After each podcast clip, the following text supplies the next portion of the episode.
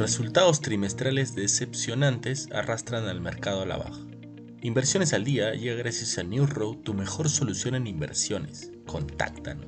En el plano local, en el primer semestre de 2025, Colombia, Perú y Chile lanzarán un mercado único de valores después de muchos años de hablar de este proyecto como algo que se deseaba pero no era fácil de lograr.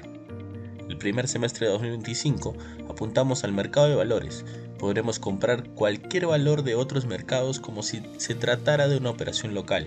Es decir, un inversor ubicado en cualquiera de estos tres países tendrá acceso a todas las acciones disponibles, pero lo más importante es que podrá hacerlo sin tener que aprender nada nuevo, como si se tratara de una operación local, dijo el CEO de Noam Exchange, Juan Pablo Córdoba.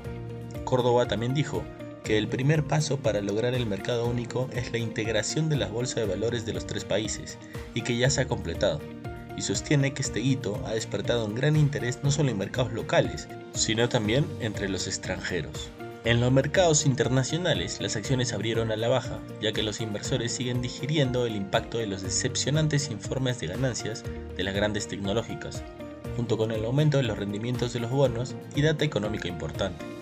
Las acciones tecnológicas siguen bajo presión después de registrar el miércoles su peor desempeño en un solo día en 8 meses. Si bien las ganancias de Meta superaron las expectativas, sus acciones revirtieron las ganancias iniciales después de que la matriz de Facebook advirtiera que los disturbios geopolíticos podrían arrastrar su negocio publicitario.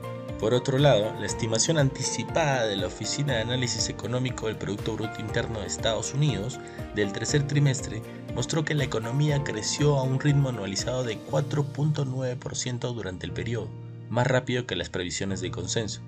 Los sólidos datos se producen a pesar del mantra de tasas de interés más altas durante más tiempo de la Reserva Federal, que no ha logrado limitar al consumidor estadounidense. La próxima decisión de la Fed sobre las tasas de interés está programada para el 1 de noviembre.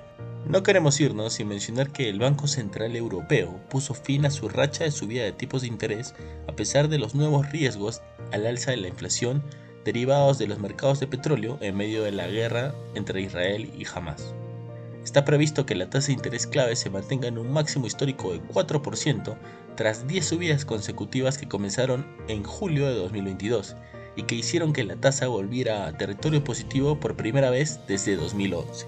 Estas han sido las noticias más importantes de hoy, jueves 26 de octubre de 2023. Yo soy Elmer Yamoca y que tengas un feliz jueves.